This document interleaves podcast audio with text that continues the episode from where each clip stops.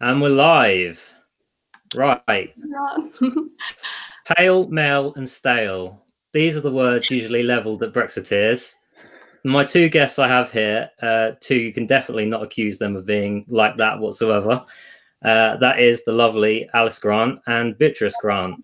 How you doing, guys? Thank you for having us on your Kipper Stream. Yeah, awesome. um, and obviously, I can't go without introducing Sebastian. So, Sebastian Cheek, uh, a fellow YI member, the youth wing of UKIP, and also our treasurer. How you yeah, doing? am I am I stale by implication because you only said two? Well, you know, what do you think, guys? Is he stale? Well, well, it's funny. on the on the last stream, um, Richard was asking how old I was, and I said guess, um, and then I said I was 21, and he goes, "Life hasn't been kind to you." I was so insulted. I really was. But it's quite funny to be fair, so I let him off. I think all of us challenge the stereotypes that people into politics are usually old, which is great. Mm-hmm. no, I think that's a really good observation. I think for a number of reasons. Um, like the amount of half the pieces which involve the two of you are look what they're doing, isn't it wonderful? And then the half, the other half is what are they doing? Why would two lovely ladies be wasting their time? How dare they? You know. Um, well, well, just to set some context, actually. So, uh, me and Sebastian met you two. I think it was about a couple of weeks ago at a little do that um, Sargon put together, and um, I thought it was quite interesting. Um, I think you said Beatrice, you were actually the first one uh, who sort of really caught onto politics in a big way, and yeah, yeah I thought, and that's quite interesting because you're you're the younger one as well, right? Yeah, I am. I'm 15. 15 yeah and um, alice you're 17 obviously mm-hmm. um, so no, do you... was writing large paragraphs on facebook um, at the time we still had facebook yeah. about really is so, um, so do you want to tell us a bit about that beatrice how you sort of became involved in politics or politically aware well i really just started with talking to people my age about brexit and why it's in the best interest for our country mm-hmm. and um, then i just started getting more into politics, and then Alice took politics for A level. So we both mm-hmm. had that in interest. And, yeah, we started to go. We started going to leave rallies um, with Nigel and hearing him speak in person. And also, we found videos on YouTube of him speaking mm-hmm. to the European Parliament. We thought he was so brave and so incredible and courageous and standing up for our nation when everyone else was just laughing and being so rude. Yeah. And I think that's when we realised that it's imperative we leave the EU and pursue a prosperous future. Absolutely. So, and how Beatrice, long ago? Oh, sorry, how go long ahead. Ago, how long ago would that have been where you first sort of started uh, getting interested? I think it, it was around last year, yeah. so quite recently. And then we started going outside Parliament protesting, and we met lots of amazing people there. And Beatrice, you, you said um, you started by sort of talking to people uh, your mm. age about their views on Brexit. That was, I guess you could say, before you were politically active. What was the yeah. sort of uh, what was the sort of average opinion that you were getting? Was it excessively pro EU, as as I imagine it would be, or I mean, give us a flavour. Actually, a year ago, more of the people my age were Remain, and now they're a lot more open to Brexit. Really, because when I used to talk to people, they were very Remain, very yeah. pro Remain, and quite stubborn. Yeah. But actually, now talking to people my age, they I think they do hmm. see that you know. Yeah, I think they realise that it's leaving. it's you know Brexit is not what's in crisis; it's actually democracy. Mm-hmm. Exactly. And more people are starting to think, you know, I don't agree with the vote, but we voted to leave yeah. as a nation, and it hasn't happened yet. Hmm. So there's something wrong. Well, what do you think is like a the next way out of it? Because you've got a million choices. You've got revoke the whole thing. You've got second referendum. You've got no deal. You've got some sort of a deal. What do you sort of see naturally happening next? Well, we both think that we should leave October thirty first without a deal. Yeah. You know.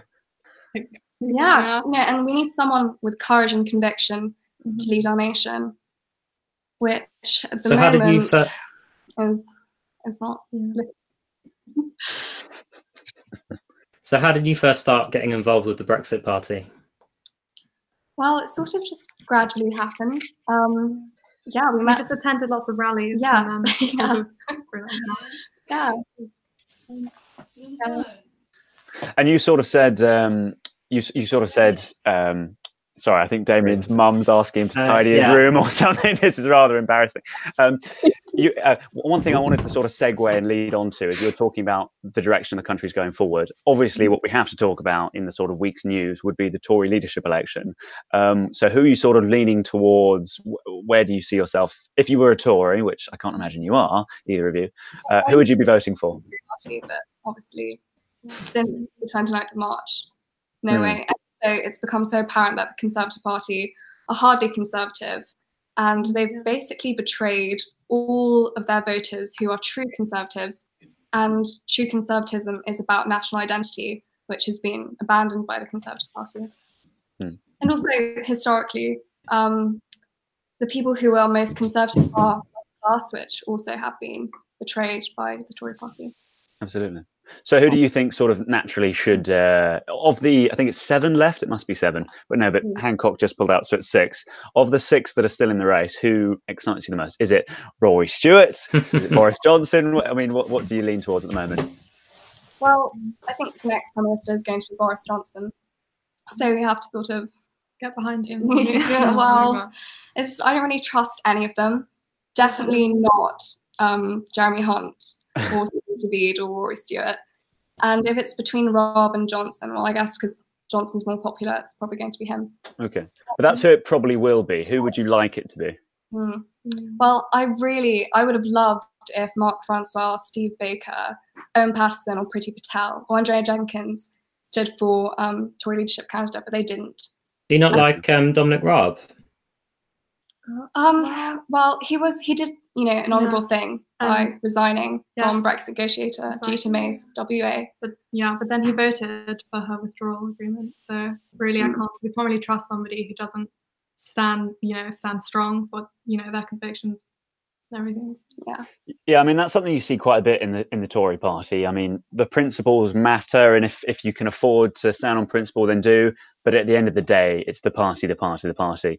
And you've seen this for decades now in the Tory party. It's survival of the party, basically mm-hmm. screw the country. If you look at um, how we got in this mess in the first place with the 92 Maastricht Treaty, I think it was yeah. who's, well, who's the chap I'm thinking of? The moment we entered the common market.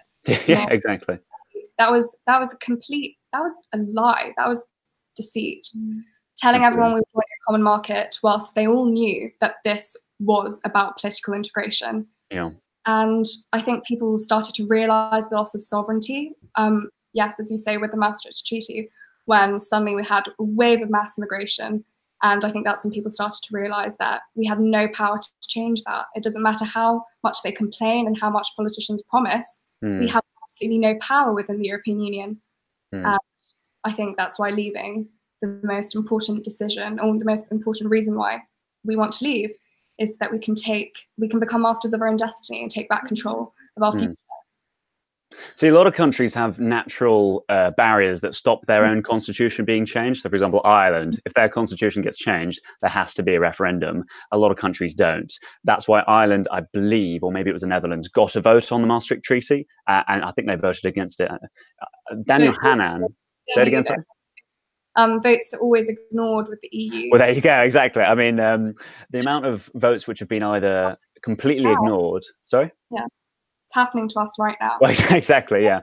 Um, we, I love country, that teacup, by the way. That's brilliant.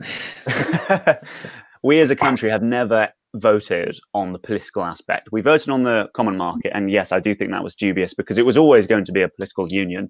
But when it became a political union in '92, we never had a vote on that, and we didn't have a vote on it for what 20, 24 years, and finally we get it and the amount of sovereignty we gave up. I mean, the, the, the, point about parliamentary democracy is the powers are not given to the MPs, they're leased.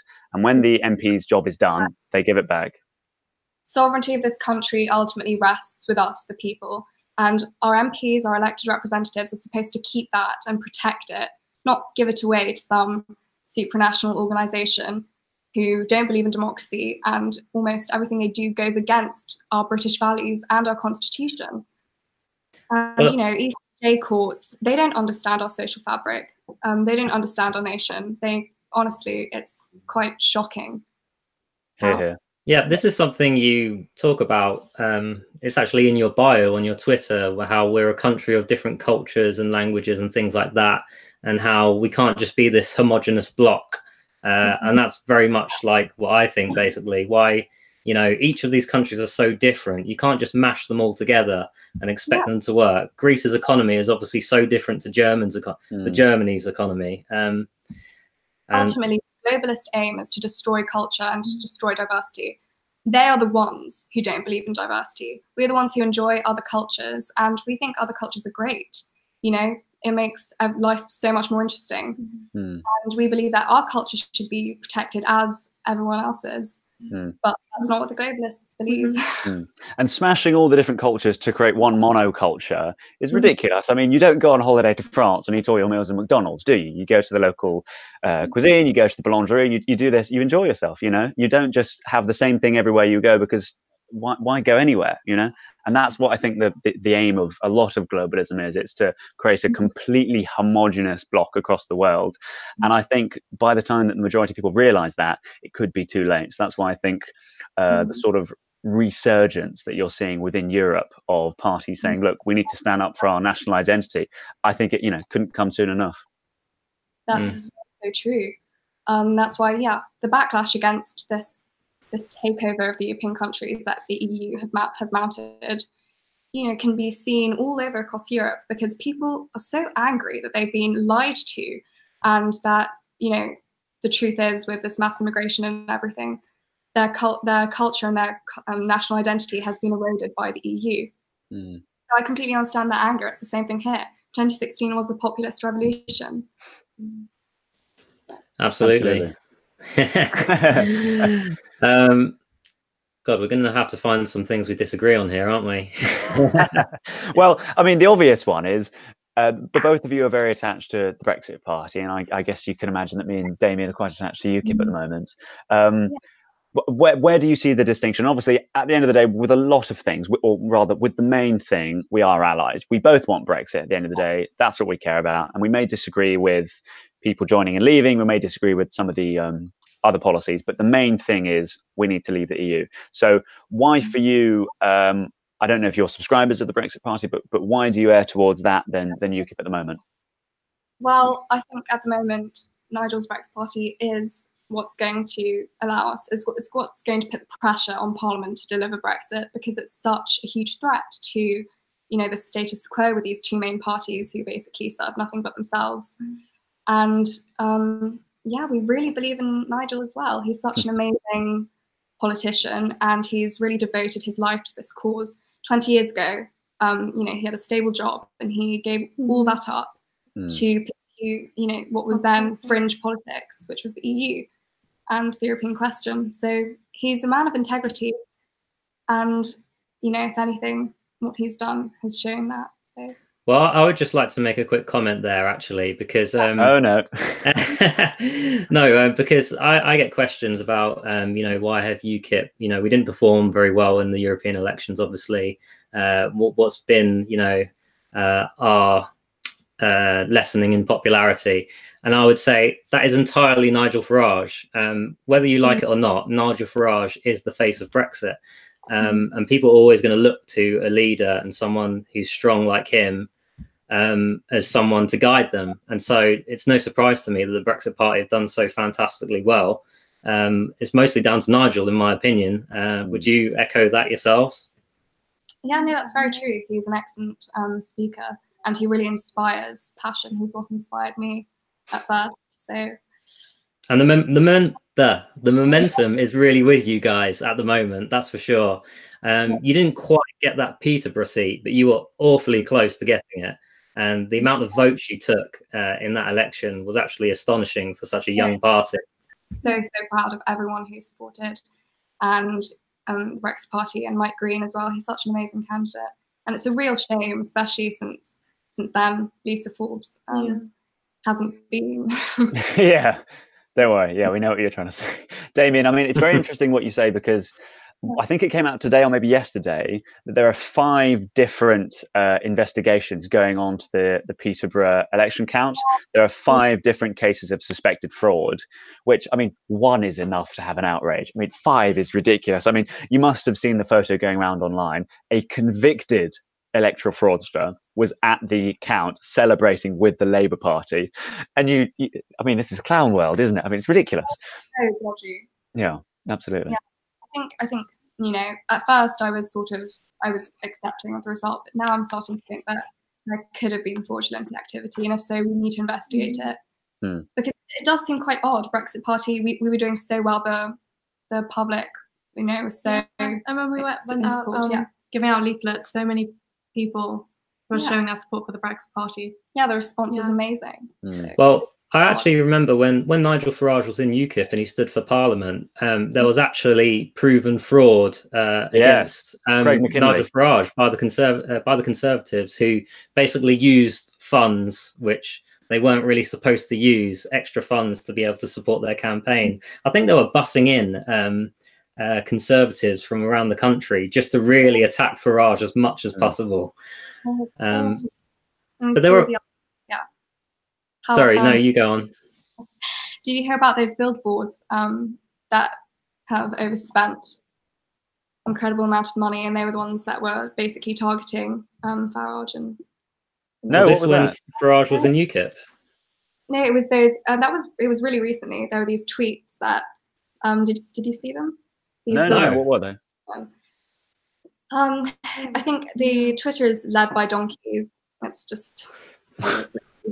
and um, and yeah, basically they spent hundreds of thousands of pounds in a campaign to specifically attack Farage and other We leading them. Brexiteers. Yeah, they yeah they actually stalked our march as well with their billboards. Right. Yeah. That's Mm. dodgy. See, I, I like the idea of the Brexit Party, and I thought it was absolutely fundamental that the uh, the Leave force had a, a voice in the European elections. Because if UKIP kept going the way it was going, where it was only getting 10% of the polls, that was not going to be enough. You needed somebody who was charismatic, somebody who could get the message out, and who's done this a million times. And that person was Nigel Farage. And so, to be honest, thank you for doing that because when you woke up on the well a few days after and you got the results from the European elections, it basically said Brexit won, and that's what we needed. That that's what we needed. The the problem. Brexit. Say it again. Sorry. I said an undisputable win for the Brexit Party. Absolutely, Brexit. absolutely, absolutely. So so uh, this is what I said to you both actually in in Richmond. I got into the party purely because I didn't like the way my country was going. I didn't have any necessarily allegiance to to UKIP or whatever, and I guess I do now. But I'll say this, and this is where I th- I I mentioned it earlier with the, the Tory party and their their cold allegiance to the survival of their party. I honestly don't mind if UKIP was completely destroyed and never heard of again, so long as the things that I care passionately about were upheld. If we got our sovereignty back, if we left the EU, if we had a fairer tax system, uh, if we took care of our people, if we rebuilt our military, if we took care of our veterans, if we did all these things and cared cut down about, immigration. and and uh, of course, yeah, cut it down to reasonable levels. Then exactly. But so many Tories I find, and I've I've said this before to you, so this will be repetition. Um, so many Tories I find, it's great if they get their policies in, and that's that's a bonus and a cherry on top. But the main thing is their party stays in, and that's Mm. where the Yeah. country comes Yeah. Country. below power. Exactly. So why and has this? Why has there been this uh, vacuum of um, morals in the Conservative Party? Do you think, Sebastian? Well, when it's it's it's ruthless ambition. When you have one aim, which is to stay in power, and when you're in a, a game which is as dirty as politics is, and it can be, and you only have to look to America to see how dirty politics can get. When you have that situation where what's on the line is your ability to, to control the country for five years. Mm. When you have that on the line, you're willing to do anything. You will do whatever it takes to get that position, and that's where they're willing to put aside their morals for a bit. And and I'm not saying they're completely, you know, without morals, and I'm certainly not saying all conservatives or even all MPs. But a lot of the time, the leadership goes, "Is this wrong?" And then second, are we going to get caught? Mm. And that's the main thing, and that applies to so many policies. Yeah, I was going to say the thing is the Conservative Party is the pro-EU party of the UK. Mm. Um, they were always in the EPP, which is the European People's Party of Europe, and um, and they only left that in 2015. And also, they no longer stand by conservative values at all. You know, Mm. So here's a here's a question for you. Uh, would you rather see uh, the Conservatives elect an absolutely hopeless uh, candidate like Rory Stewart, in my opinion, and just totally disappear and you know the Brexit Party replace them, or would you prefer them to elect you know a really good Brexiteer who will actually give us more chance of Brexit? Um, mm. I know it's a bit of a difficult one. I can tell you my opinion is that I'm I'm actually quite keen for the Tories to just be annihilated for history. No, no, no. I think the collapse of the Conservative Party will come. Yeah. Things that Brexit is so important to me that I really want to see us leave on the 31st of October, no matter what. That is, you know, my number one wish. And that's what I've been fighting for. If Rory Stewart, yeah, yeah, for sure. Or, or we'd get, you know, Brexit in name only with May's mm-hmm. deal. Do you so, think? Do you think the Conservatives are beyond saving now? They're just too far gone. Sure, far beyond redemption. Right. And yeah, I mean, at the moment they're trying to pursue a disastrous environmental policy, and they are just they're going to ruin, um, you know, British icon, which is our beautiful countryside, um, our landscape with wind turbines to, and um, you know, destroying valleys with high speed railways. Mm. And the the, the uh, wind turbines actually jack up the prices for the poorest people massively. So they're really yeah. terrible. If you care about poor people it's not a good move. Yeah and also if you're any type of environmentalist you should hate them the amount of birds that are killed by those things and i'm not talking like a seagull every few weeks flies near it and damages its wing every day tens of birds are killed by by one turbine load it's ridiculous you know yeah, only that but um plastic pollution is mm-hmm. what's really tangible and actually affecting um, wildlife and animals. But oh no, instead they're um, yeah. you know trying to stop climate change, which is and something that the average person can't change. And yeah. instead of peddling all this, you know, climate change sort of propaganda, message, yeah, propaganda, yeah. they should be actually tackling like no um talking about things that we can tackle as people, like cutting out the amount of plastic that we use on a daily basis.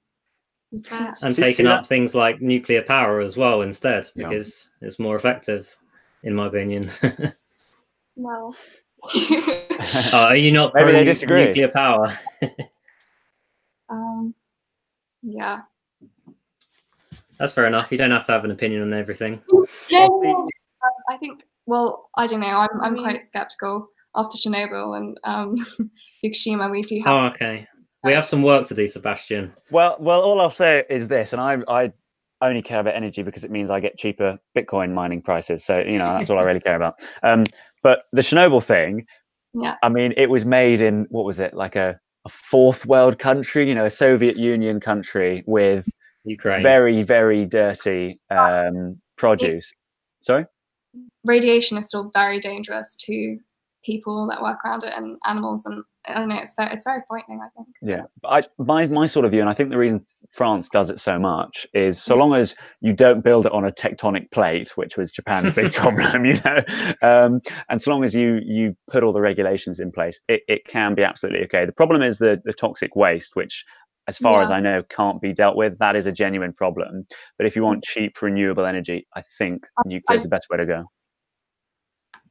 Yeah, well, so I want to talk about. Um, you, you, mentioned the sort of the Brexit Party.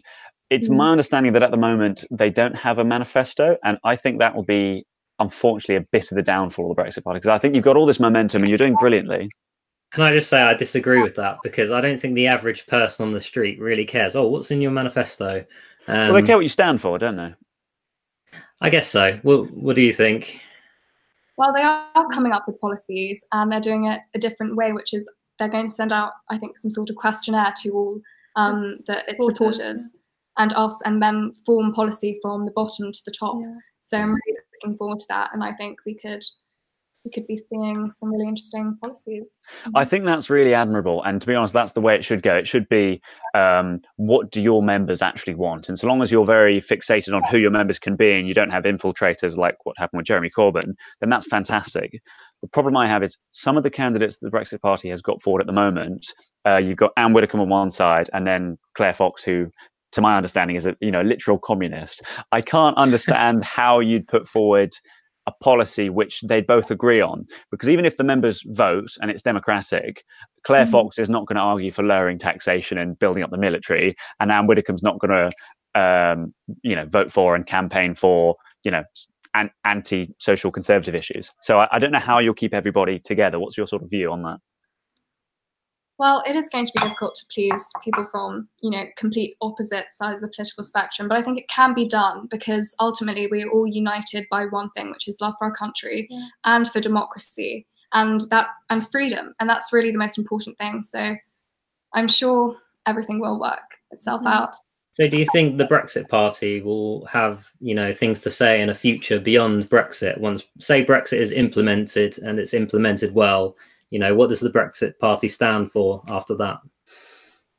Well, we stand for democracy, and um, obviously there are no policies yet to to scrutinise. But mm. I, um, I really trust Farage. I think he's, you know, he cares about our civil liberties, and once we're out of the EU, we will actually be able to start solving all the problems that we've seen in the past few decades.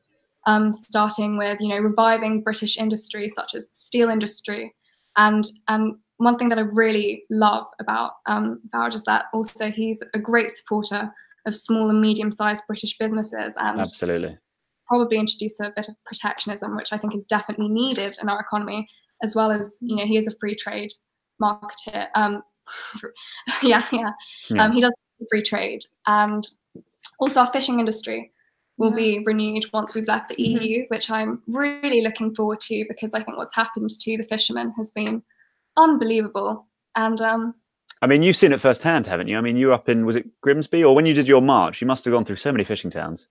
Yeah, it was incredible. We we talked to so many people from all over the country. We were marching down, and it's incredible how much people, um, you know, feel so betrayed by mm. the fact that we're not going to they haven't left yet. Well, I actually have uh, first-hand experience of this because uh, I actually be a fisherman. At, did you, Damian? I, I, actually work in a chippy on weekends. Um, oh, right, okay, fair enough. chippy geezer, they call me actually. Um, embarrassing. Um, and funnily enough, I remember when they showed you the introducing forms, and it said that basically all their fish was fished in Iceland, and basically none of it was fished in Britain whatsoever. And I have no doubt that this is because Iceland is not in the EU and Britain is in the EU, which means we have to chuck like lots of our fish away and we can't fish in certain areas. Talking about ecological disasters, the EU has inflicted the absolute mm-hmm. worst mm-hmm. yeah. on the planet. And you know, it's not helped by the fact they've got over 30,000 corporatist lobbies and they only really care after the multinationals and the corporations, which Farage is actually very much against corporatism. So I mean, absolutely. They've they've taken away a large swathe of our political, our, our territorial waters. They, I mean, yeah. Damian, you mentioned it. It's first off, it's is is it the right fish? If you don't have a quota for the right fish, you've got to toss it back, even if it's dead. Is it too small? You got to toss it back. Is it too big? You got to toss it back. Um, are you over your quota? You got to toss it back. Uh, it's a huge waste. It's horrible for the environment, and we have to share our own waters. Which, as an island home, we're it's it's one of our great natural renewable resources. Our island home, uh, we've always been a fishing uh, a fishing people, and we've got to share that with other countries, which um, it just doesn't yeah. seem fair. I mean, if you take Iceland, use Iceland as a fantastic example. Iceland, and we fought the Cod War, and we may have lost, but we'll look at that. Yes, only war we've ever lost, but yeah, don't look into that claim. Um, Iceland, right up to our beaches. Yeah. I'm just saying, um, that they have to fish up. They they're allowed to fish right up to our beaches. Absolutely. Is the audio okay? Just wondering. I, no, I think I think it's me. If I'm talking, I can't hear other people. So just yeah, pretend I'm a deaf grandpa or something. what Iceland does, which is fantastic, is it has a 200 mile exclusion zone where only it is allowed to fish. So within mm within on all of their coins there's some sort of fish now that's probably not the smartest idea in the world and if all you've got you know is fish then perhaps you know you know anyway um, we should absolutely have something like that. Precisely. We should have an economic exclusion zone where we can provide for our people. We can grow our fisheries. This is an industry which we, sh- we should be leading europe in and we're we're massively behind. And also deregulate industry in general because what the eu have done with all their regulations they're making it virtually impossible for small and medium-sized british businesses mm. to succeed because they're competing against these giant multinational corporations and they have no chance So it's we're going to be so much better economically outside of the EU. And I'm just I'm so confident that Britain has a prosperous future ahead. And so, what's brilliant, so, what's brilliant is even if you disagree with that and you love regulation, you want more of it and more health and safety jargon and all that stuff, um, mm-hmm. because you're taking back control, you can make that up. So actually, uh, elections will mean something. So let's say you're you're hugely into regulation, you can put forward a candidate who can actually do something about that. Let's say you want to reduce VAT. At the moment, you can't do that. Hmm. Um, whereas when you have somebody in power who has complete control, well, obviously they'd be regulated with checks and balances. That does sound quite bad. Someone with complete control, but we'd be able to decide our own independent destiny without having bureaucrats who are entirely unelected governing and saying which direction we have to go in. And this That's is what it's about. It's about being able to be masters of our own destiny. Freedom, freedom, freedom. and this is partly why our steel industry is actually going bust at the moment because um, we can't intervene because of the EU's rules on um, intervening. Yeah. Yeah.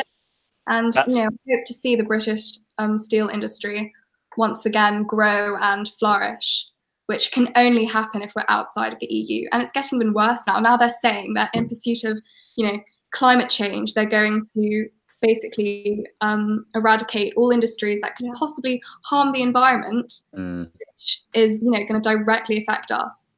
This is mm. yeah, complete nonsense. The steel we were making was eh, steel is not all the same. There are very low crappy steel basically and there's very good steel. We are making some of the best steel in the world and you need high quality steel for certain beautiful industries. steel. Beautiful, beautiful steel. yeah exactly. Um, and because we can't step in and because we can't act in what they'd call an uncompetitive manner um, we cannot save our steel industry. And steel historically and i think even now is a strategic resource. So even if you are losing money which there's no reason why we'd need to even if as a country we are losing money it's so important that we are making your own steel. If there's a war, if we suddenly need to produce a lot of something or other, you need to have steel. It's the same as this. Let's say, for example, you could get cheaper food from abroad uh, on all of your products and you could feed everybody in the country. Would you honestly give up your entire farming in your country just for slightly cheaper food? Of course you wouldn't. You, you want your farmers to be employed. You don't want everyone to be on benefits. And if that mm. food resource suddenly cuts off, you don't want your whole country to starve. You want to. I, I think my um, sort of inspiration behind this whole thing is I want Britain to be self sufficient. I want us to be self proud, self encouraging, self defiant, um, and, and self sufficient to at least a certain degree. We shouldn't be depending on somebody else for our security, our intelligence, our, our this, our that. Defense. Proud. The most basic things, and we mm-hmm. have no control at the moment. Yeah. And if we if we were to stay, we'd eventually have to sign up to an EU army, which Mm. I mean, if our if our forefathers, um, forefathers and our ancestors who fought in two horrific world wars to protect our freedoms could see what has happened to Britain and and you know how we're being dominated by Germany again, you know, their sacrifice. This is you know exactly. That's that actually that's for our freedom. That's they actually. Died. Go on, Sorry, Sebastian. I was going to say that's actually the argument I use to people who go, you know, why did you vote Brexit? And I go, well, um, actually, I kind of feel like you know our ancestors fought two horrible, bloody wars to gain our independence. So I kind of feel that maybe we should keep that independence. Yeah. And that kind of usually sends them quite silent, actually. Hmm. Yeah, absolutely. And um, earlier, um, Sebastian was talking about cheap food and stuff. Well, once we leave the EU, well, being part of the EU has mean we've completely left the world of cheap food. And once we leave the EU, we'll, we'll, we will be able to have cheap food because instead of having to prioritize France and Germany and European countries, we'll open our markets to the rest of the world, which yeah, is exactly. the you know a huge benefit of finally taking control of our trade and being able to form our own trade deals. And you know, yeah, the first step is leaving the EU. Absolutely. So, and, and, the argument I hear so often about that is if you open the borders to the world of cheap food, then your national agricultural sector will just go out of business. Hogwash. What we can do is when we're in charge, when we have control, we can subsidize our farmers as much as we need. So when we want to have our own milk being produced, we can subsidize it. And people may hear subsidize, that means the government's paying for it. Just wait we are giving the EU every year, I think it's 16 or 18 billion, of which we only get six or eight of that back. So 10 billion a year is going to the European project, the European projects, and other European countries. Yeah, a fraction yeah. of that 10 billion could be used to subsidize our farmers. Our, our farmers, the, the, idea that Brexiteers hate farmers is is just ridiculous. I mean, it really is. Most most farmers are Brexiteers, I'd say. Absolutely, yeah. Um, you know, all the propaganda on television by BBC where they, you know, talk to farmers who are supposedly pro EU. It's just Yeah. absolute nonsense. Yeah, because when we actually talked to actual like fishermen farmers, they were all Brexiteers. Mm. And obviously the BBC is um biased, it's pro Remain. They're never going Yeah. to um Show the truth. yeah, the truth basically. So going back to the Brexit Party, um, do you think after Brexit, the Brexit Party will basically adopt a sort of Farageist view of politics? Do you think it will kind of be built around Farage's politics? Well, it will definitely be democratic in the sense that I think a lot of people will have a say in policy, and it won't just be Farage. But In the end it is Yeah. those parties. well, Yeah. hardly, but you know, So do you Um, think the current structure is, is temporary then? Because my understanding, and please correct me if I'm wrong, is that there isn't like a national executive body. There's not like a council inside. It's almost Farage's way or the highway. Is that going to stay, or is, do you think that's Well, temporary? firstly, it's only a couple of weeks old.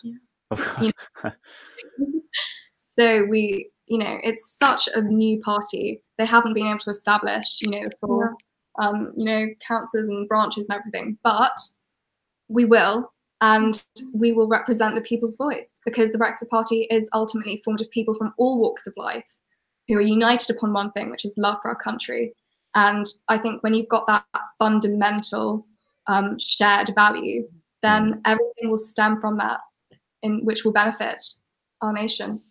And on the Uh, topic of the sort of Brexit Party manifesto, or I think Farage wants to call it a list of promises uh, because he doesn't like the word.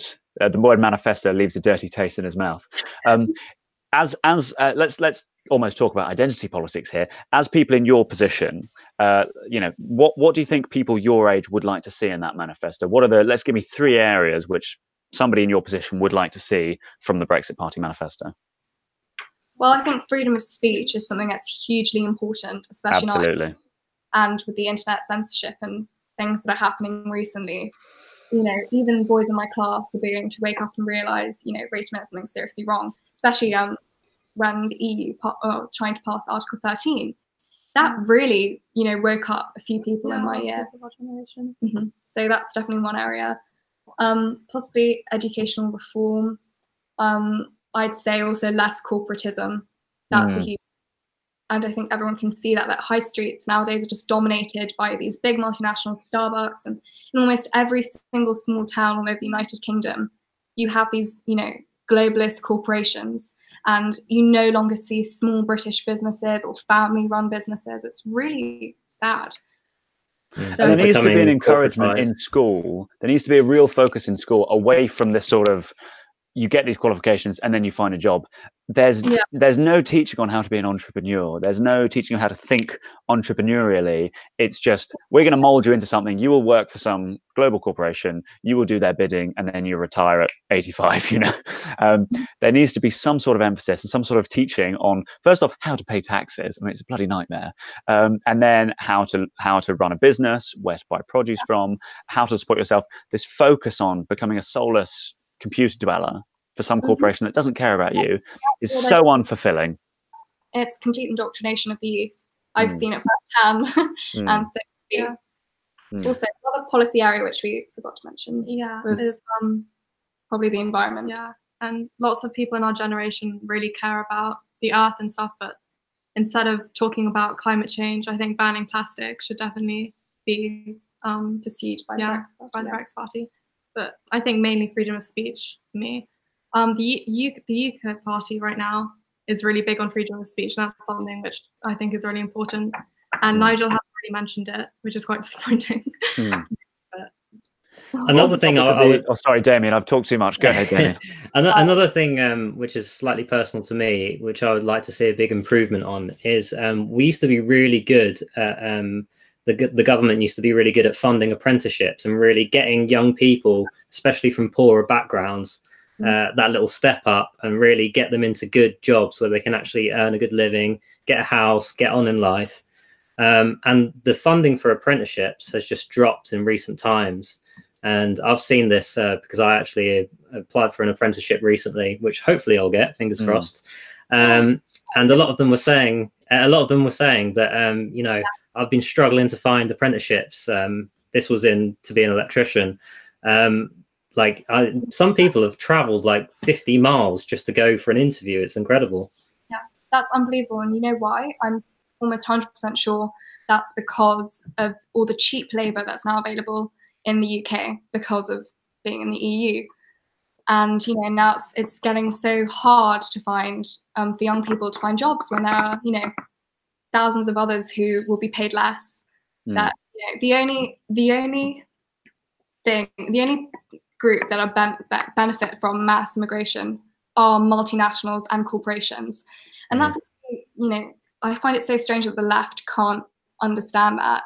Mm. That you know they advocate mass immigration because they want to just virtue signal, but the truth is they're siding with mm. the corporations and the multinationals and globalists. So and yeah, the one and what... thing you'd think the left would really be for, they, they'd really emphasize for, is the fact that when you have this mass immigration, especially of skilled people, you're robbing these developing countries of some of the most talented people.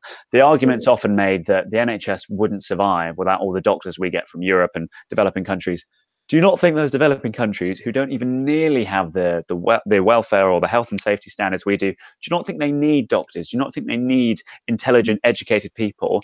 The reason they're not developing as quick as us is is we're taking a lot of their very brightest and best. That's that's theft, you know. That's theft. yeah, I actually read something recently about I think it was Romania that um, is really suffering because all its young people are coming here because there's you know better opportunities and you know all these immigrants um, come here to benefit from our hard-won hard-won freedom and all the assets we have. And obviously i think immigration is a good thing. Generally we should you know allow people to come and to contribute to our nation but it needs to be controlled because this at this rate this is not sustainable you know? Well, we actually have about half a million people coming to this country every year now, which is really unbelievable. Uh, ar- around sort of nine. Figure, yeah. Uh, that yeah. that that's not the net figure. That's the um, the actual figure of people coming. Obviously, there's people leaving as well. Um, but before Tony Blair, really, uh, it was nowhere near that. It was something like a hundred thousand, maybe. So not, tens of thousands. Tens of thousands, exactly. It, so it not tens of thousands until like 2004, when uh, the EU expanded, and a lot of the former communist countries suddenly became members of the EU and, and could move freely. And since then, I don't want to be called out on this, but there's an Eastern European country whose population has literally gone down because, I mean, imagine you're, imagine you're, I think it's Poland, it might be Romania or Bulgaria, but imagine sure it's not Estonia actually. It, it, I'm, I'm not sure, but one of the, the former Eastern European, or so one of the former um, former Soviet countries. Imagine you're in their position where the minimum wage is one tenth, and this is not an exaggeration, it might even be more, one tenth of what it is in the UK. So if you do the exact same job you were doing in Romania, Bulgaria, whatever, you do the exact same job in Britain, which there are no barriers to stop you going there, you would get a 10 times pay rise. Any logical person in the world would do that. If I could do the same job in America for 10 times pay, I would think very, very seriously about doing that. So it's, it's never anything against the individual immigrant because it's purely a logical decision. It's against the government policy of open doors mass immigration with hmm. no thought, no appreciation, no consideration for people at the bottom whose wages will stay stagnant. Why on earth would you pay someone above what you absolutely have to? And when these people are willing to work at the minimum wage, I think this is a phrase used by Nigel the minimum wage becomes the maximum wage. The house yeah. prices, when there's more people in the country, you need to live somewhere. That's going to drive up demand. That's going to drive up price. Our social services, many people who haven't paid into the system are, are using it. And, and even that, even if they are paying it in, and even if the argument is that they pay in more than they take out. When more and more people are using these things, there has to be a breaking point. And that's why I'm so passionate about this issue. It's never against the individual immigrants, never yeah. against it, it's against the system of mass migration. You're quite a good speaker, Sebastian. You should be a politician. Well, there is a leadership election coming up. Who knows? yeah, no, absolutely. It should it should be a privilege to come and to come to Britain. I think, and um, and also another huge thing which isn't happening is integration. Yeah. Yes. Because, you know, um, my mother came here when she was to study her A levels um, from Peru, and you know she she loved Britain so much. She still loves this country so much, and she's you know she's such a, um, a patriot, which is amazing, and and that seems to have completely disappeared. And instead, people, you know, people don't love Britain who are coming here. Mm. Absolutely. And I get this feeling actually. I, I've spoken to a lot of people, especially running for councillor. I've had to speak to people in at the houses and things that there is this feeling that we've lost something and we need to go back to sort of a time when, you know, th- things were more common sense in a way. Um, and I've spoken to like a, a veteran and uh, and I thought I I was one of the few people who thought this way, but so many people have this feeling like we've kind of lost something. And yeah. One of the things I find quite interesting actually with you is uh, you have a sort of a bit of a, a swinging 60s kind of vibe going on. and love the 60s. We love the culture of the 60s yeah. and the music. Yeah, um, and that and that sort of um, that sort of reminds you of a time when Britain was sort of more assertive and confident in itself. And yeah. so and so I kind of find it uh, kind of interesting that you kind of give off that vibe. It, it's kind of perfect in a way. I don't know if it's on purpose or it's just a happy coincidence. Oh, thank you so much.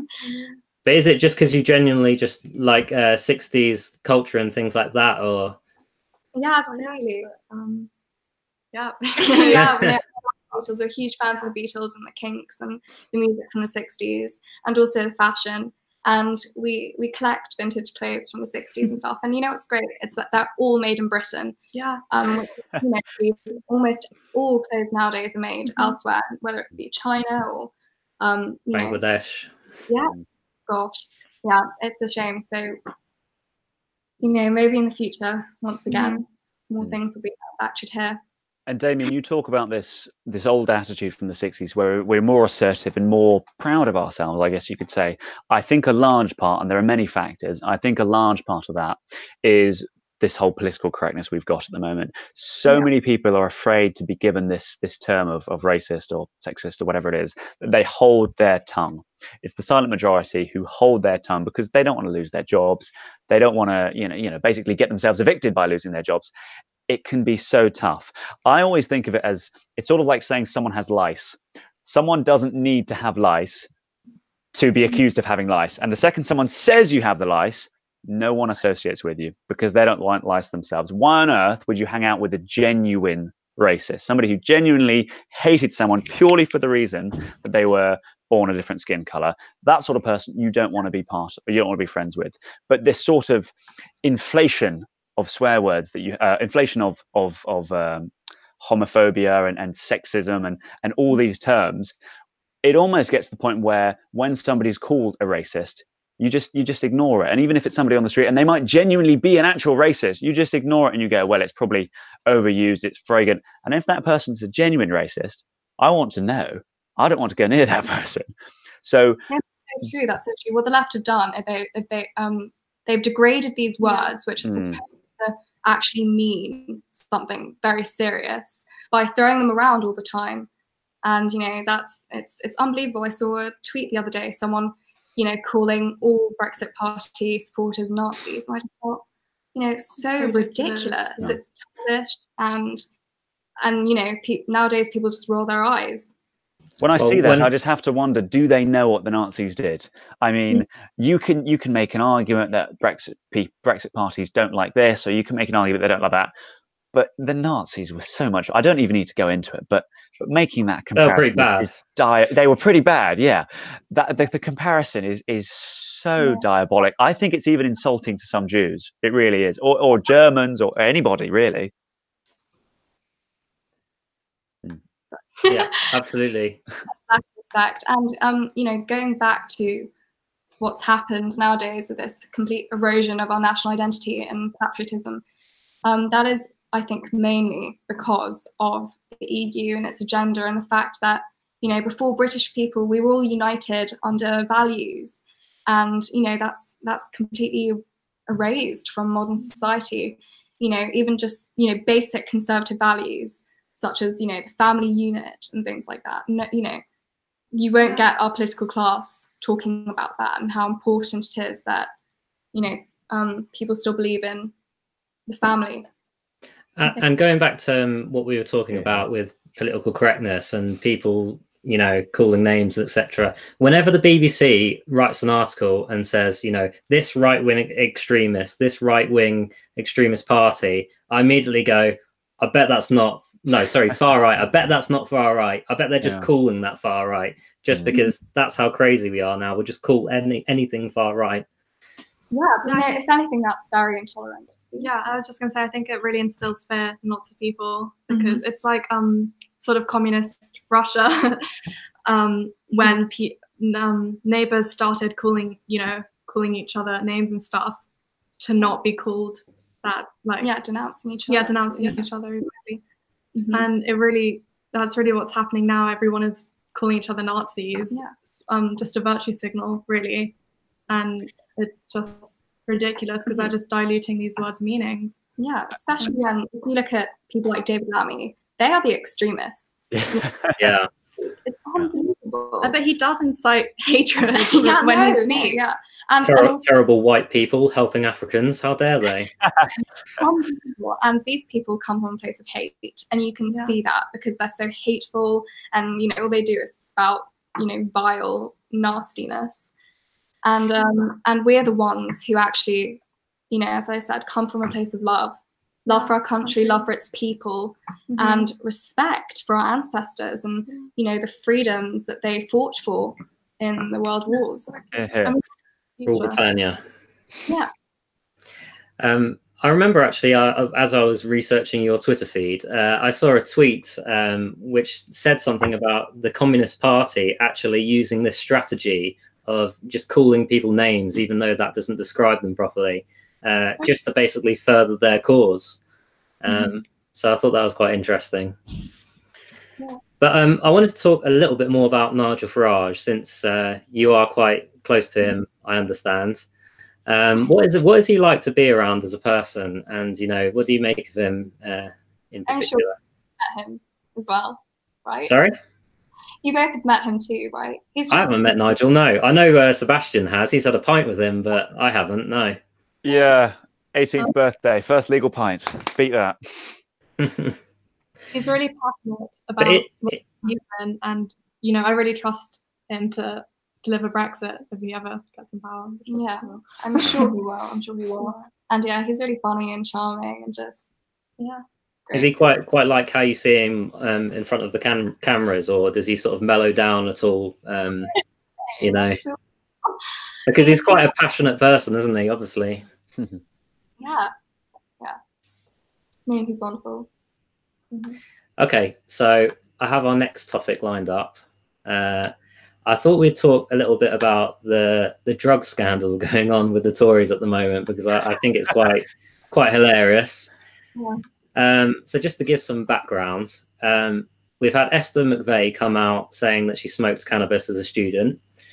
Mm-hmm. Uh, we've had Michael Gove and Boris Johnson uh, both say that they've taken cocaine. Michael when he was a journalist, and Boris mm-hmm. when he was at uni. Yeah. And uh, we've also had Rory Stewart. Rory Stewart come out as uh, smoking opium. That's such a Rory Stewart drug, isn't it? I mean, typical Rory, so hardcore. I think um, what did is fine. There is there's a huge difference between between cannabis and cocaine. Mm. yeah.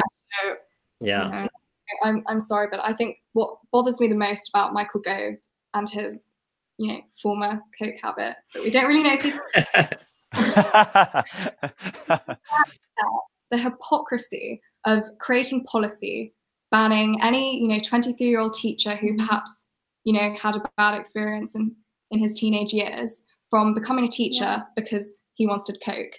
And yet, you know, as a professional journalist when he was in his 30s, taking coke at dinner parties. I just no, I don't approve. Well, so you are saying that them from the the running. Do you think it's enough to kick them out? Well, it's difficult because I think that you know the majority of Britons and the majority of Conservatives, in fact, um, would never take a Class A drug and do not yeah. support drug taking in general. So I don't know if I would feel happy that our Prime Minister um, pro- possibly takes coke. not so, so you're, you're, telling me you don't think the potential leader of our country should be a coke addict? Is that what you're saying? quite quite controversial view, I think. Sure. I apologise to anyone who heard that. actually, a lot of people feel the same way. You know, a lot of people think, you know, I've I've never taken class A drugs, so why should our prime minister have mm-hmm. done that? And Absolutely. Yeah. And is, is um uh, does Michael Gove actually support you know um you know making drugs illegal, or does he support you know because it'd be quite funny if he does su- support keeping them illegal? yeah, um, I'm not sure. All I know is that he did let um he did make a policy that banned any former coke addicts from becoming teachers. So mm-hmm. I don't think yeah. he really drug use. Yeah, yeah exactly. And um, also, it's such a bad example to the youth of our politicians. Mm. Um, you know, are drug addicts or former drug addicts. It almost um, seems like they were boasting about it. Hey, hey, look at me! I, I take drugs. I'm just like you. It's like, yeah, hello, we don't hello, young people. state of Britain, where now we have politicians flaunting about their drug use. I just, I'm not happy. How far we've fallen. Yeah, it yeah. seems like if you take Coke, then you've got the youth uh, vote in the bag, according to them. Well, I always one of my favourite politicians of all time, Tony Benn, and you know he was such an honest man of integrity, and you just don't you don't see that anymore. That's interesting that you mention uh, a Labour politician as one of your heroes because um, not many people might expect that, um, and it just sort of proves that it's about the cause rather than you know the partisanship. Yeah, yeah, I, completely agree with that. I think you know originally actually Brexit was a movement from the left, and you know until the left suddenly became these virtue signaling mm. snowflakes, and um, yeah. Because so, old Labour used to be so patriotic. I mean, you look at Tony Benn, you look at other people like him. Oh, who was the chap that did the incredible speech at the Oxford Union? Uh, it's it's in on every montage. Tommy Robinson. I'm just kidding. I can't remember his name, but but old Labour used to be so patriotic. And it was about our workers, and perhaps their economic strategy was a bit to be desired, left a bit to be desired. But they cared about this country, and it seems now to a lot of people that New Labour's draft is not so much care about the working man; it's sort of use the working man as a pawn to further international aims, and that's very worrying. That's so true. And one thing Tony Benn said, which I which I completely agree with, is that um, you know, on a kind of different subject of national laws, the you know, the further national laws are made from the nation, mm. the weaker democracy becomes. Mm. So, you know, this is yeah. I think another one he said was um, if you can't vote out the people in charge, you no longer live in a democracy, which exactly. is absolutely spot on. True. Yeah. We yeah. Yeah. I see during the during the European elections, I saw so many people on my Facebook saying, "Oh, we're voting in that undemocratic EU." Then thinking they're the smartest people in the world. You're not voting for the people who really pull the strings. You're voting for the people who effectively rubber stamp it. Those people who you're voting in uh, have no way of proposing legislation, no way of granting legislation. All they do is say yes or no, and almost entirely if the commission says we're doing this if the commission says jump the parliament says how high the real power is in the commission it's in the council it's in the council of ministers um, and it's in the ecb if it's part of the eurozone. Um, and all of those are completely unelected um, yeah, which is worrying. the parliament is the most powerless parliament in the world. Hmm. and yeah, every time I see an FD on Twitter saying, you know, at least we're having elections, I mean, it doesn't every you know the commission are the ones that initiate legislation mm-hmm. and they initiate all legislation completely in secret mm. which is something that really you know should strike everyone as as unbelievable and and of and of course we don't vote for the commissioners commissioners do we um so we don't vote for the people who make the laws which is that yeah. basically fails a basic parliament straight off the bat mm. mm-hmm. yeah. and for a parliament with with such little power. It's so expensive. I mean, a huge amount of their budget goes to um, one, their salaries are absolutely crazy. They get, what is it, travel allowance, eating allowance, personnel Mhm. allowance, uh, oysters allowance. You know, all these things. It's ridiculous. It really is. One of my It's a gravy train. one of my Yeah, fa- Sorry, you go. You go. I was just going to say what angers me the most about this is that this is the hard-earned money coming Yeah. from, you know, the peoples of Europe, and Mm. yet it's being spent on Juncker's salary and his wine, and that just, oh, you know, that that isn't right. His That's- many, many glasses of wine. Yes. Yeah. What one of my favourite things they do actually is they actually get all the belongings of the MEPs um, from Brussels and they put it on a train and they take it all the way to Strasbourg in France, uh, just so they just so they can do more parliamentary work. It's it's really it's you know it needs to change. Mm. Our, our United Kingdom should no longer be governed by a group of unelected, unaccountable bureaucrats who we have no power to remove and are therefore unaccountable. And I think that's a fantastic argument against this idea that we should stay in the EU to reform it. When the founding principle and the internal structures are completely based on the idea of unaccountability. I mean, the, the books haven't been audited in nearly 30 years. When the entire thing is, is, is undemocratic, when the institutions are undemocratic, when everything is aimed away from the individual and the individual nation states' ideas, and it's towards the sort of collective where so what if 20% of people really really hate this idea we're pushing it through anyway this idea that we as, as one country not even the largest and only having what is it 11% of the influence I, just think it can't happen. And that's why we need to go our own way. We need to control our own affairs. We need to be um, in, in control of our own destiny. And that's what brexit's about. It's it's choosing our destiny. And as i said earlier if you want to go down the uh, let's say the left wing route we can do that. And we can actually we can nationalize the railways if we want to. Jeremy corbyn could not do that if he was in the eu if we want to i don't know anything else if we have control we can do what we want. It's about freedom. Who's against freedom? Come on Fascists. And EU is completely unreformable. Yeah. You know- um, people who've worked there have said so. Like Marta Andreasen, she was Yeah, the of course, yeah. EU's chief accountant, and she spoke about the corruption that she witnessed there in a book she wrote called Brussels There, and just how many millions of you know our taxpayers' money Yeah. goes to waste every year. Goes completely missing. She yeah. found between 2000 and 2001 Yeah. 200 million euros And even as Missing chief accountant, completely. she had no power. mhm, all. to change. Yeah. Wow. That was truly shocking. And you know, and uh, the main problem with the EU is the fact that it is not an intergovernmental organization. It isn't governments working together as you know they Mm. want to, they want to peddle. That isn't what it is. It's supranational. It is a group of unelected bureaucrats ruling over the countries of Europe who aren't elected. So you know this whole idea that it's us all cooperating together. You know, I Mm. would love that. I would love a Europe of sovereign nation states working together, trading together. But that isn't the EU. The EU is not Europe. It is a separate entity which has mounted a Imposes its takeover. laws Yeah, on us. exactly.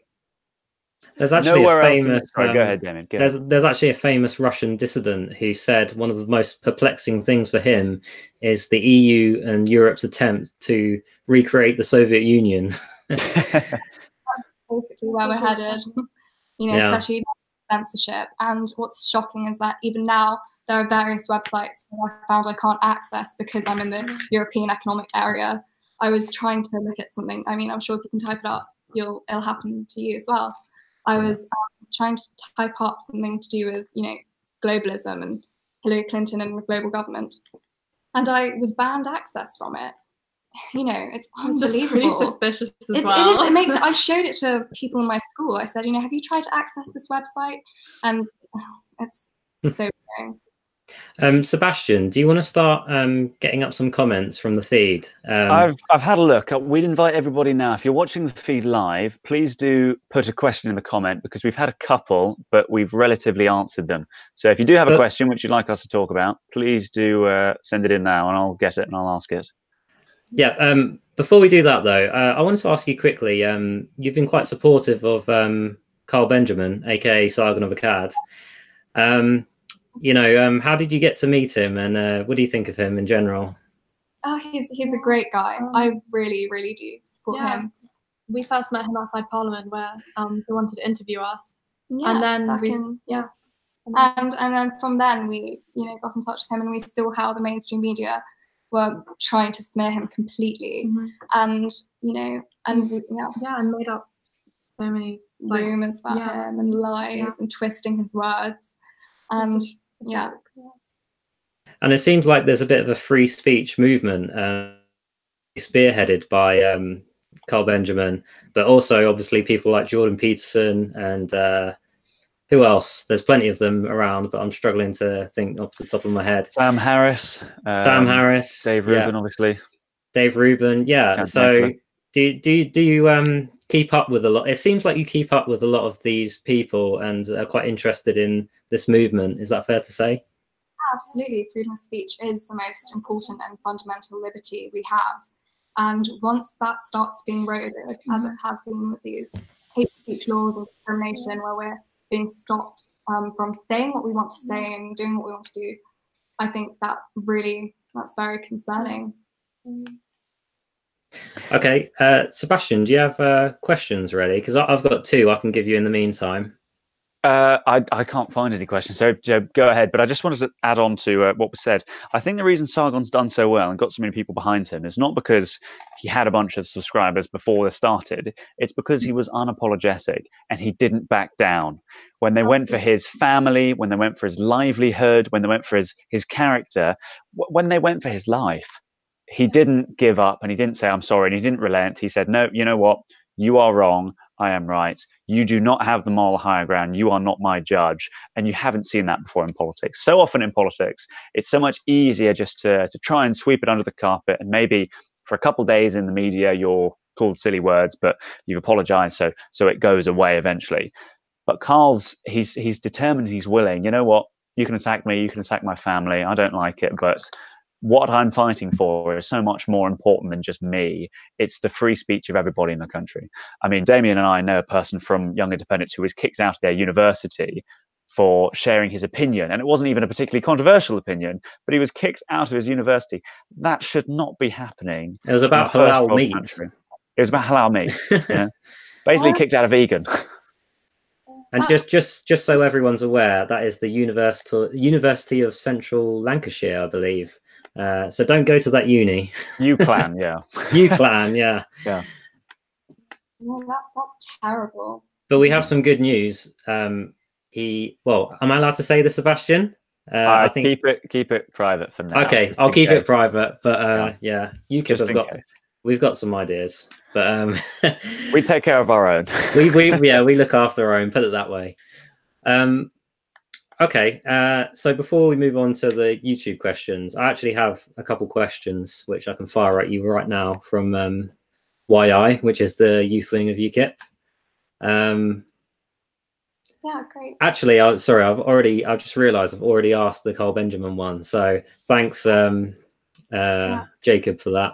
Uh, what's your favourite takeaway, Indian or Chinese? Hard. Oh, that's so cool. I love both. Um, yeah, I feel like you can be up for it. Attempt like, you? I mean, they're both amazing. we, lo- we love Japanese food too. Yeah. Japanese. That's Mhm. interesting. Ramen soup is really good. What about you, Sebastian? What's your favourite takeaway? uh, I, uh, you caught me off guard. I wasn't prepared to answer such difficult questions. Um, I, I like uh, Indian's quite nice. I like a butter chicken, nice spicy. Well, sorry, not so spicy. Butter chicken. Yeah. Okay, I think I'm not going to have to go for Indian. Uh, so shout out to the Indians watching the stream. I know Ranveer Summon. I know you're watching, so shout out to you. um, do we? So do we have any YouTube questions, Seb? I have had a look and I really can't see any. Um, yeah, I've, I've got somebody who's just asked again Chinese or Indian question, a bunch of other ridiculous questions, but we have got a good one here from Jerome. I'm not even going to try and pronounce your second name, but Jerome has said, What are your thoughts on the BBC? You did touch on this earlier, but if you could just expand, that would be much appreciated. Yeah, hi Jerome. Thank you for your comments on my Twitter, by the way. I really appreciate them. So, with the BBC, I think, you know, obviously they are a completely biased organisation. And what's even worse is that they still claim to be impartial. Yeah. Which is pretty unbelievable considering they're basically just propaganda. And I think what's worse is that we actually pay, we still pay a license fee, a TV license fee. which I don't anymore. We don't anymore. Mm-hmm. But you know, people still do, and now they're trying to impose it on over seventy-five. Yeah, which is unbelievable. What I think is, is really worrying about this whole situation is I hate the BBC. I really, really hate the BBC. Some of the things they do which aren't news are okay. Like Doctor Who five years ago was all right. It's not any good anymore, but I mean, five years ago it was quite good. Um, and a few other shows. The problem I have is, although I'd love to get rid of the sort of news section because it is so horrendously biased, I fear that when you got rid of that, you, would effectively get rid of the whole BBC. And I wouldn't even mind that, especially. And I didn't really have a dog in the fight until I watched the pensioners complain about losing their um, license, uh, having to pay a license fee in the future. Um, a lot of these people are horrendously lonely, and elderly loneliness is such a, a huge issue which isn't talking isn't talked about. The idea of waking up day after day, and perhaps your husband or wife has died, and and you have effectively nothing to do, and, and potentially no one to talk to. Um, so having the BBC, something that they've grown up with, that they've known all their life, they can just sit in front of the TV and watch their heart's desire. And sometimes it's interesting, and sometimes it's educating. Um, I, I, think that sort of a service has to exist for them, but we've got to do something about the horrendously biased coverage on some of the news. I mean, I mean, what do you what, what do you sort of say to that sort of thing? I know, absolutely, absolutely. Um, yeah, it's so important that news once again becomes impartial and that I think quality of programs also starts needs yeah. to also generation yeah. because lots of people our age are always on our phones and then when they read the news it's it's biased and it's, yeah lots of people yeah. are very misinformed mm-hmm. especially with the whole project fear yes um, where you know almost every young person in my school was saying how leaving on no deal would be catastrophic yeah. So um, you're you're you're quite adamant for no deal, aren't you? Obviously. Um, so why do you why do you think that um, no deal is the only real option now, as opposed to maybe getting some sort of deal? The EU isn't going to negotiate with us. You know, they want um, May's withdrawal agreement. Yeah, yeah the really treaty. European yeah. treaty. Half um, yeah, so. and it's it's disgraceful. We can't um, that's on a real Brexit. So I think the only option for us is to leave without a deal. Yeah, and I'm so confident that we will be able to survive and then even thrive without with um, on WTO terms. And I just realised we're on one percent. So right. Jolly good. Um, while you're while you're doing that, what I really want to uh, sort of expand on is we've talked about the BBC, and that's a huge issue. One of the other issues that you're seeing at the moment with online free speech and freedom of expression is it is coming from the corporations rather than the government. Now, the BBC is obviously partially governmental, but also there's a sort of separation of powers there. But what's essentially an, an entirely um, corporatist, uh, mm. sorry, the, the way that free speech is being eroded via only corporations is when you see with Facebook and Twitter and things like that. There's a huge argument going on at the moment um, between uh, about censorship and what you should and shouldn't be able to say. And I'm sure you've looked into it um, a great deal, or at least you've heard about it. What is your sort of view? Because there's a view that we should um, sort of break down Twitter into various other things. We should regulate it. We should let them do what they want. Where do you sort of fall on the spectrum? Well, we think that if these, you know, giant tech um, companies are going to start acting as publishers, specifically choosing what they want to have on their website, then they should face the legal consequences of that and they shouldn't be allowed to just yeah. ban people with a differing political opinion and instead promote diversity of thought.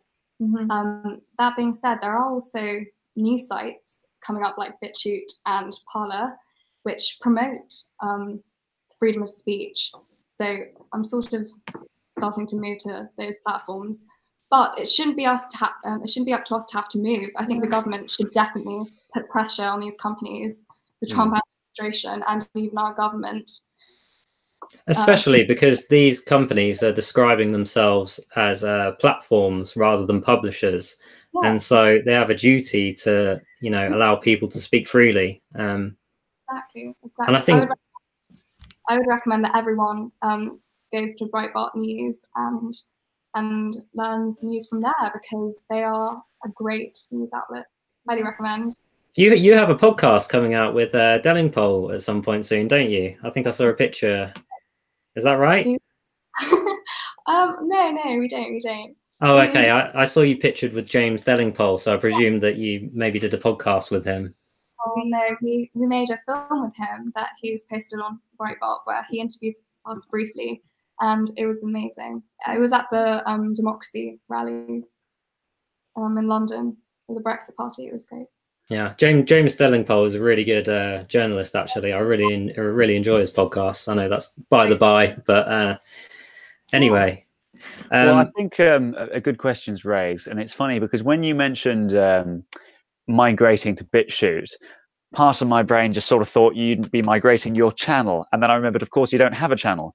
And then the next question was, why don't you have a channel? So in the future, will we see a Grant Sisters source or news feed or or I don't know comedy channel. Who knows? W- will we see anything like that in the future? Yeah, absolutely. Why not? Yeah, I was preoccupied with exams, but now I have this summer, so we can. yeah, we should, we should. We should. Actually, it, it would definitely be on BitChute mm-hmm. because you have you have to credit us with um your new channel. Obviously, us. So we inspired you. us. yeah, maybe definitely do that. So everyone should stay tuned. Fantastic. I've, I've been looking through the feed, and you're right. I haven't had found many questions as such, but I have had a comment here which says uh, one of the biggest problems we have is wage wage stagnation.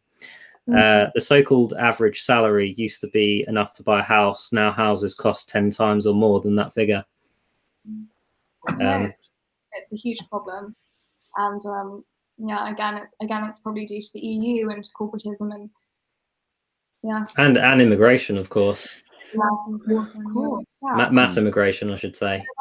We're a small island. We really don't have enough space, and instead of trying to solve the actual the root of the issue, which is the influx of thousands and hundreds of thousands of um, migrants, our government wants to instead build on our beautiful English countryside, which isn't yeah. a solution at all.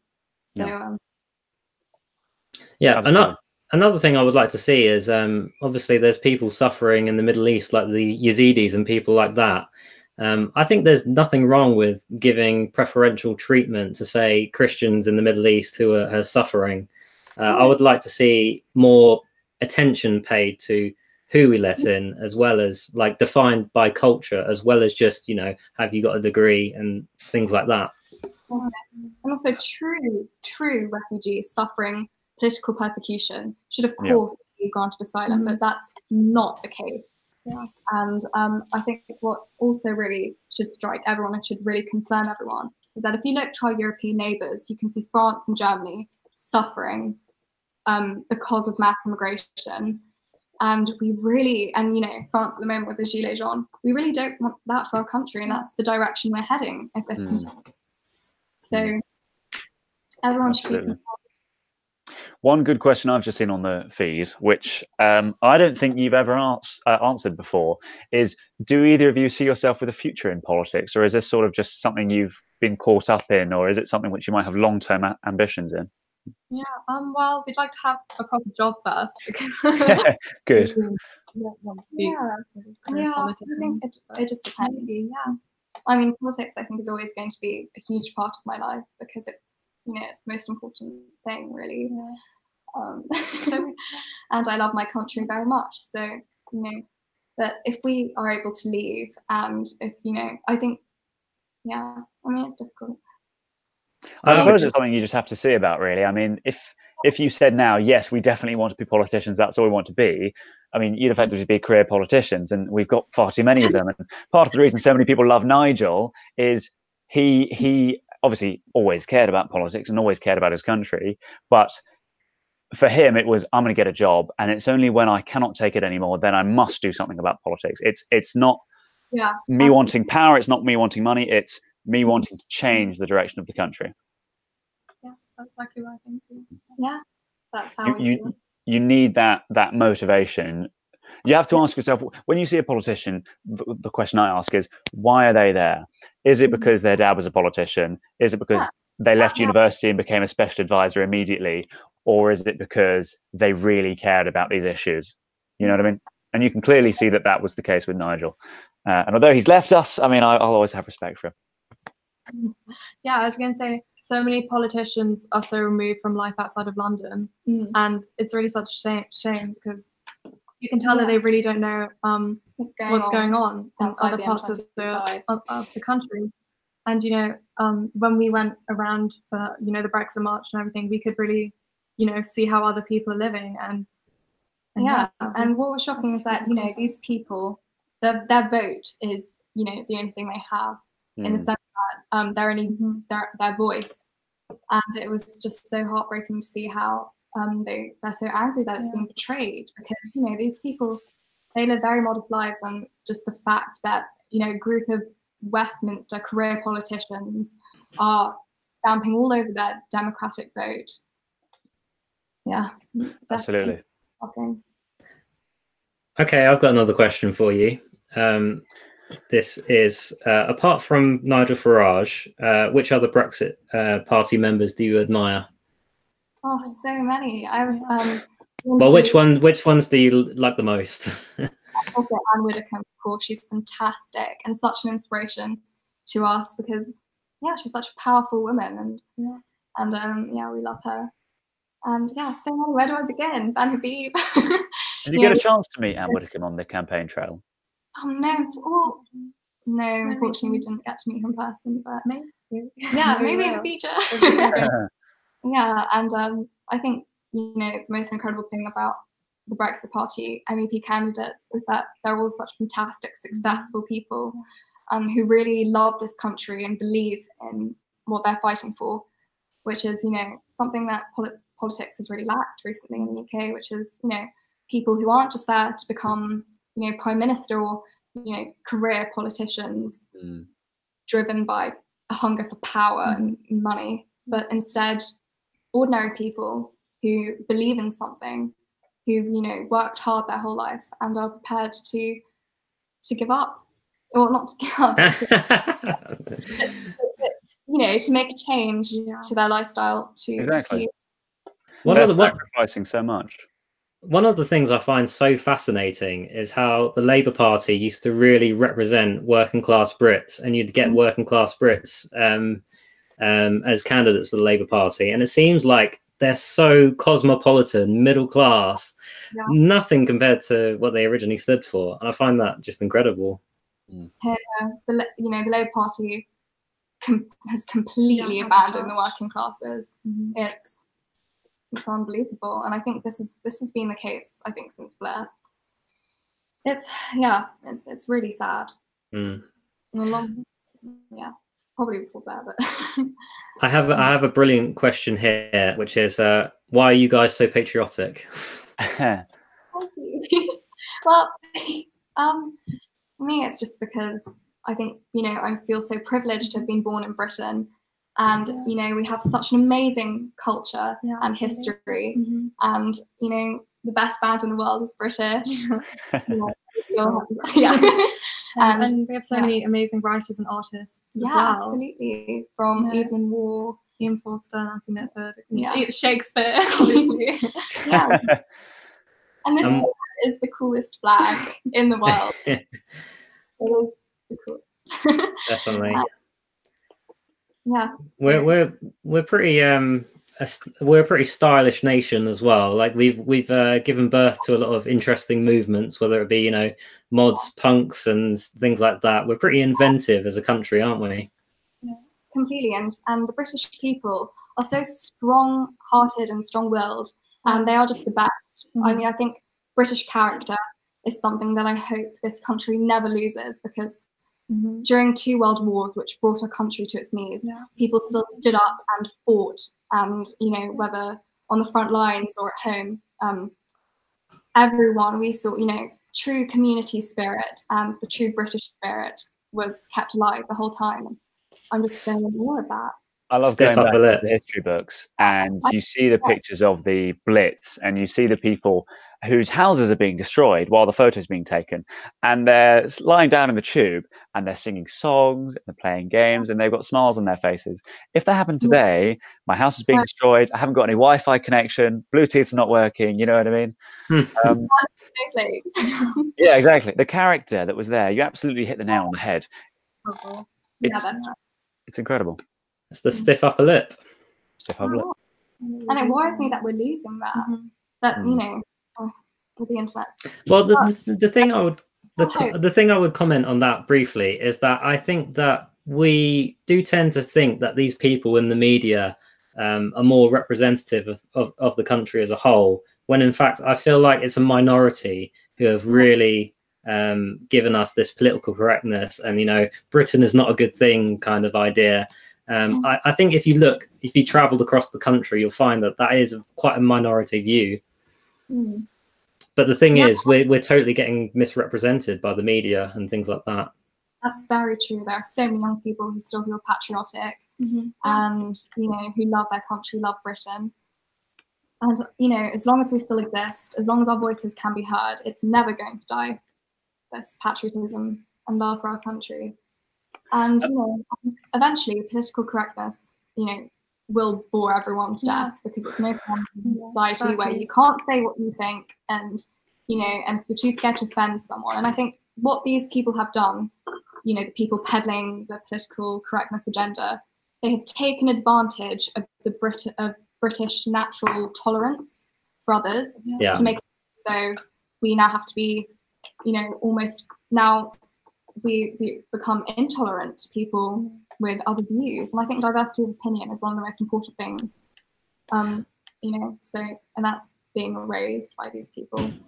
Well, there's actually studies been done, I think, where it's actually showing that Generation Z, or the Zoomers as I like to call them, uh, are actually a lot more sort of patriotic and right wing than previous generations like millennials. Um, and so I think Wrong with millennials. but I, I think like the work that people like Sargon are, are putting in is actually having quite an impact, and people like Paul Joseph Watson as well, really sort of sending that message through that you know Britain in the end is a good idea, and we should be proud of ourselves. You know, Probably just the fact they all drink soy. But you know, um, Our generation is really reali- is realizing that patriotism isn't extreme as the Yeah, left absolutely. likes, you know, Well, I think us what think. happens, you know, this is what happens when you take away, or when you Yeah. try to take away people's national identity. They will rise up and reclaim it, which is what Mm, Brexit Mm. movement is, and what, what's happening all over Europe. yeah. I, stuff. I think there there has been a vacuum in many young people's lives, and, and what Damian says, the polling data is is very much in agreement with with Damian here. Um, I think a lot of people in this world with instant gratification, they've got their phones, they're they're losing connection and losing touch with their with their friends effectively and with what being a child is all about. You know, people were expected to be adults by um, you know, by by 18, you know, many years ago, maybe even 16. Now, you know, you can basically be a child until you're 35, you know, because your parents are going to take care of you, the state's going to take care of you, whatever. But They also the, the part of your life where you had to you had to be self reliant and self dependent and and now when you see the playgrounds and when you see the the areas that children inhabit they're completely mollycoddled. There's foam everywhere. The idea of the speck of danger has been completely removed from so many aspects of life. Um, people sort of feel like they haven't had a proper childhood they've never risked anything they've never they've never almost done anything and they feel this void of, of, of community. And so when they see people passionately standing up saying, I love this country and this country is part of me, it's part of my fiber, part of my being, I think that can and does appeal to so many people. The idea that we can all stand side by side, we can all be friends under one flag is Mhm. oh, just Yeah. makes me That's feel all tingly. No, that's so true, Sebastian. Mhm. That's what patriotism is about. It's about, you know, it doesn't matter where you come from, what your skin color is, um, you know, or political ideology even. It's about standing under a flag and just being and just loving your country. And I think that's such a good thing. Yeah, and wanting what's best for it as well. Mhm. And, And yeah, Mhm. Mm. well, well. um, I have two questions for you here, actually. Um, what What do you like most about Britain? And also, what is your favourite blend of tea? Oh, that's Oh, such a difficult hard one. Wait, sorry, what was the first one? Um, What, are you going to go for? The tea, tea first, or Britain? Oh, um, let's answer the tea. again. yeah, um, Well, um, so for me it would be probably Earl Earl Grey. Grey. yeah. I knew you were going to say that. Yeah, Earl Grey is the best. Just you can't go wrong. Do you ever go Um, into sort of other teas, or is it just, or is it Earl Grey every time, every time of the day? is classic. Breakfast tea, yeah, It's it's classic. Um, gosh, there's so many. I'm a Um, big fan of Rooibos. What do you think? I don't think I've never tried that. Or, or Red Bush, as it's sometimes called. Oh, I didn't haven't know I had had that.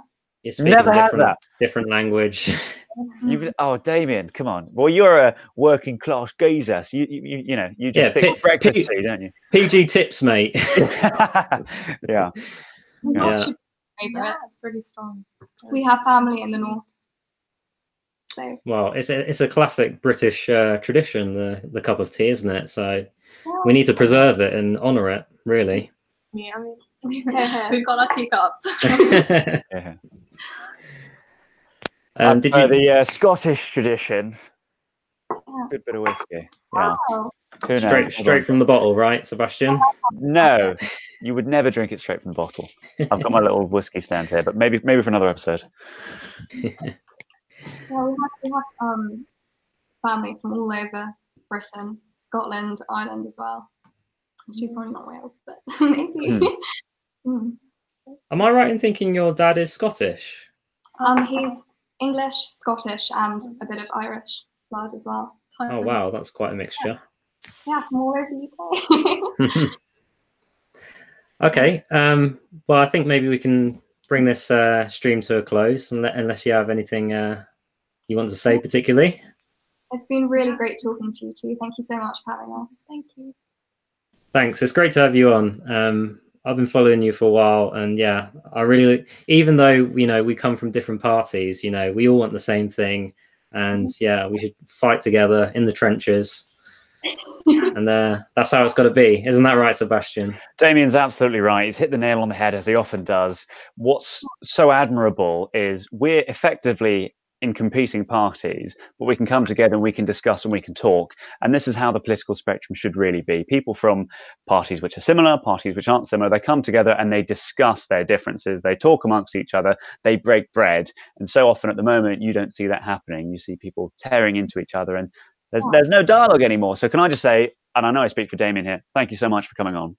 Oh, Yeah. thank you. We're fighting the good fight, Mhm, and we'll never give up. and Yeah. yeah. I'm sure I'm very optimistic about the future. So yeah. Fantastic. Anyway, Great. We'll see you later. Bye. Bye. Bye.